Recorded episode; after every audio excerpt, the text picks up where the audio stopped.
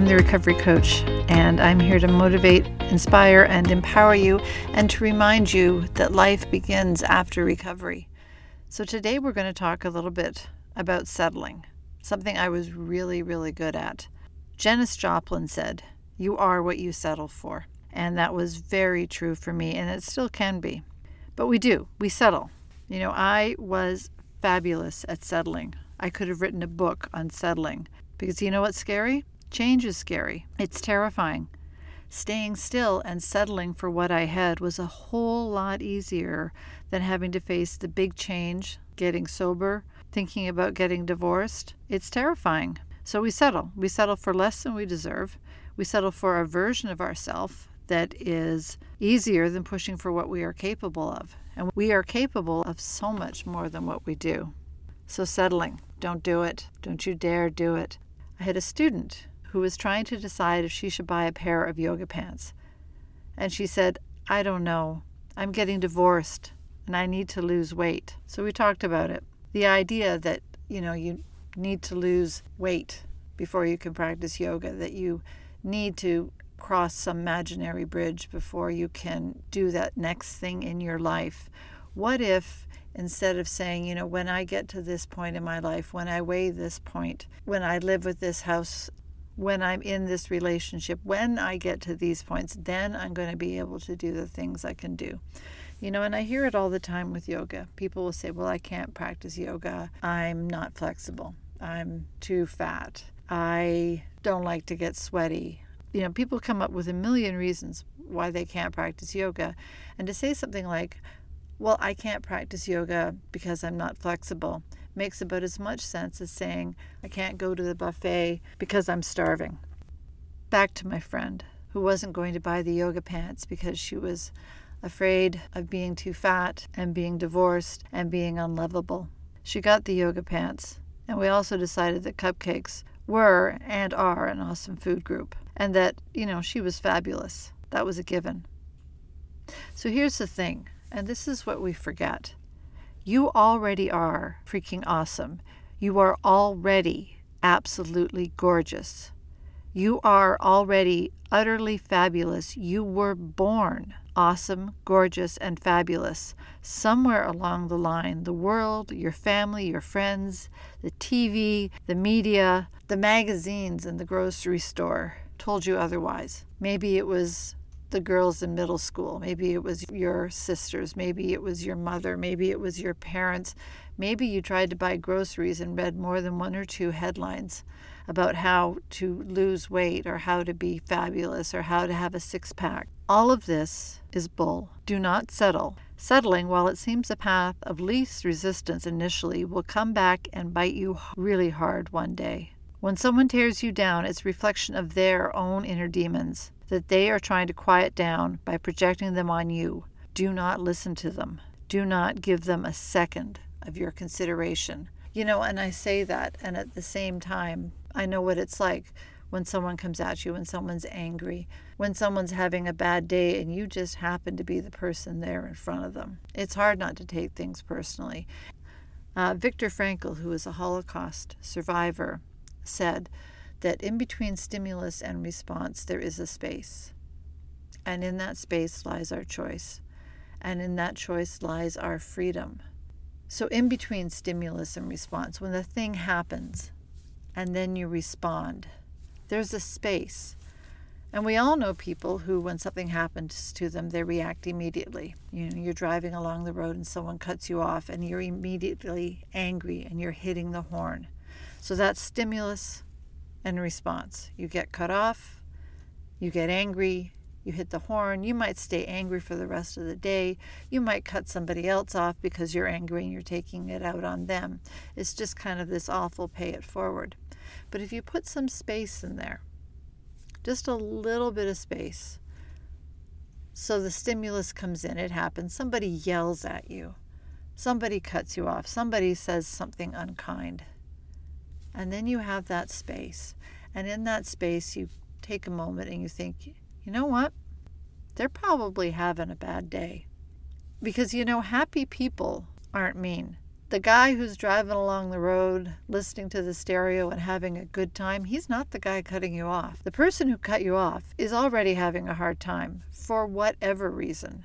When you get dumped on by someone, when someone is unkind to you, it is 1000% to do with them and not you. So by putting that space in there, you can decide do I want to take this personally? Is this really about me? And then you have a moment to think and realize that no, actually, it's not about me at all. And that I don't need to take this personally. I don't need to take it on.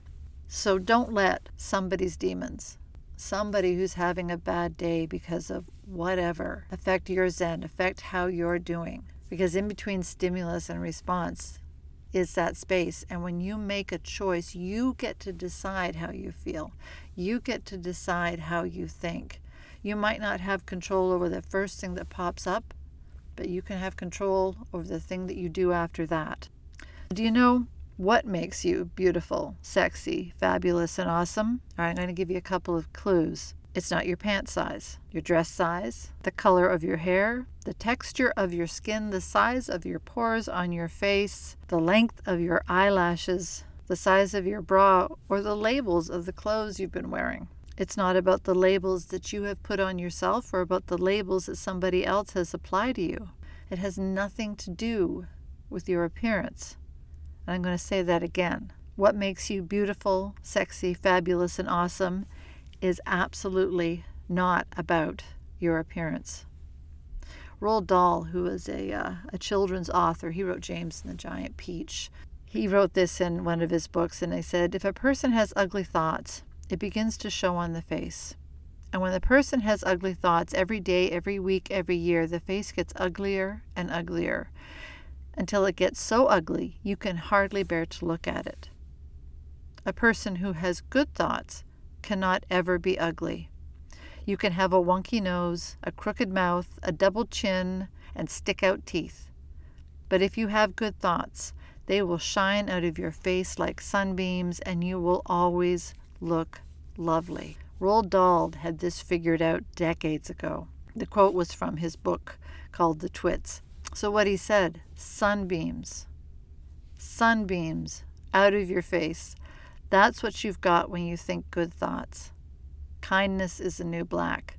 Kindness, compassion, confidence are what make you beautiful. And it makes absolutely zero difference what your pant size is if you've got a big nose. And let me tell you, I've got one of those. If you've got crooked teeth, I've got those as well. What makes you sexy, fabulous, awesome, and beautiful comes from inside you. And I know I can sit here and say this, and you're going, yeah, well, I struggle with those demons too. I fight those off. I have to remind myself I'm here talking into the microphone. I talk in front of people. I talk in front of a yoga class, and it's not because I have this all figured out. It's not because I am standing on a mountain lecturing you and giving you the wisdom. I tell you these things and I say these things is because I need to remember them myself. I need to remember that my value comes not from the clothing labels or the size of the clothing that I wear, what kind of day I'm having hair wise, what the size of my pores are. I have to remind myself daily that my value is not my external appearance and that someone else's demons are not my own and they're not something I need to take personally. So, what you do with your external appearance is entirely up to you. Do you like the look of eyelash extensions? Then get some. Want a different hair color, texture, style? Then change it. Like those yoga pants? Buy them. But don't do these things because they will make you beautiful. They will not affect that. But if they work as an expression of yourself, as a way to express the beauty you already have, then damn the torpedoes and go for it. Don't do anything to your appearance, to your life, to try to please some external force, to try to please some person or an idea of some person that you think you're supposed to be or you think someone else thinks you're supposed to be. And if that doesn't get convoluted, don't do it for the set of labels that society is trying to hang around our neck all the time. I mean, think about it. As a woman in Western society, we are either too skinny or too fat. Our hair is the wrong color or should be dyed. Our pores are always the wrong size. Our teeth need to be whiter and straighter. Our stomach can always be flatter. We can always have less body fat. We need a thigh gap. If you let all these external things control how you feel about yourself, you will be miserable. So let that go. Toni Morrison, beautiful person who just recently died, she said, You want to fly? You got to give up that shit that weighs you down. And it's that shit. It's those judgments. It's those other people's demons. It's those things that we settle for, the ways that we make ourselves small. It's all of those things when we're not being ourselves. Those are the things that make us want to drink, that make us want to numb out, that make us not want to figure out who we actually are, to figure out the beautiful, wonderful, fabulous person that we are. Instead, we take on all these these roles that get hung around our neck. We hold on to other people's demons and then we can't be in our own skin. So, what I'm inviting you to do, and you don't have to do it for the rest of your life, you don't even have to do it for the rest of the night or day or whenever you're listening to this, but for the next five minutes, consider putting that down. Put down the expectations that other people have placed on you. Put down the ideas of where you think you should be. Put down all of the other people who want to put their pain on you. Put that all down and take a moment and just sit and be who you are that fabulous, gorgeous, awesome, beautiful, sexy person that you are, that you always have been and that you sometimes forget about. Because I'm absolutely enamored with poetry, I do have a poem for you, and it's called She Let Go by Safire Rose. She let go. She let go. Without a thought or a word, she let go. She let go of the fear. She let go of the judgments. She let go of the confluence of opinions swarming around in her head. She let go of the committee of indecision within her. She let go of all the right reasons. Wholly and completely, without hesitation or worry, she just let go. She didn't ask anyone for advice. She didn't read a book on how to let go. She didn't search the scriptures. She just let go. She let go of all the memories that held her back. She let go of all the anxiety that kept her from moving forward. She let go of the planning and of all the calculations about how to do it just right. She didn't promise to let go. She didn't journal about it. She didn't write the projected date in her daytimer. She made no public announcement and put no ad in the paper. She didn't check the weather report or read her daily horoscope. She just let go. She didn't analyze whether she should let go. She didn't call her friends to discuss the matter. She didn't do a five step spiritual mind treatment. She didn't call the prayer line. She didn't utter one word. She just let go. No one was around when it happened. There was no applause or congratulations. No one thanked her or praised her. No one noticed a thing. Like a leaf falling from a tree, she just let go. There was no effort. There was no struggle. It wasn't good, and it wasn't bad. It was what it was, and it is just that. In the space of letting go, she let it all be. A small smile came over her face. A light breeze blew through her, and the sun and the moon shone for evermore. That Safire Rose. So consider what could you let go of? And again, not for the rest of your life, maybe just for the next five breaths. Let go of something that does not serve you. And if you can't let go of it completely, then maybe you let it be for a few breaths. So let's just take a moment for a couple of those breaths where you let go of all the opinions, of all the labels. So uncross your legs, uncross your arms.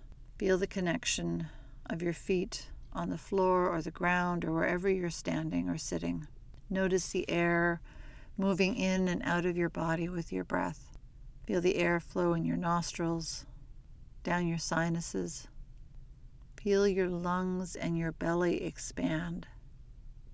Feel them contract. Feel everything that goes with a simple act of taking one breath. And then do that for the next breath. And as you pay more attention, let your breathing become a little deeper and a little slower.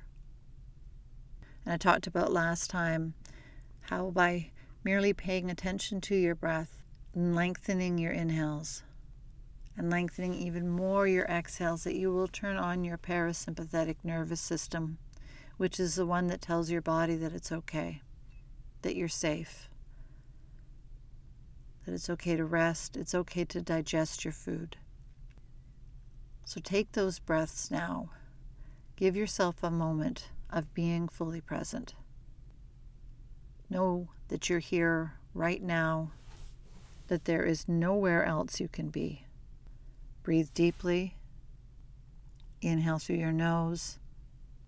Exhale through your mouth.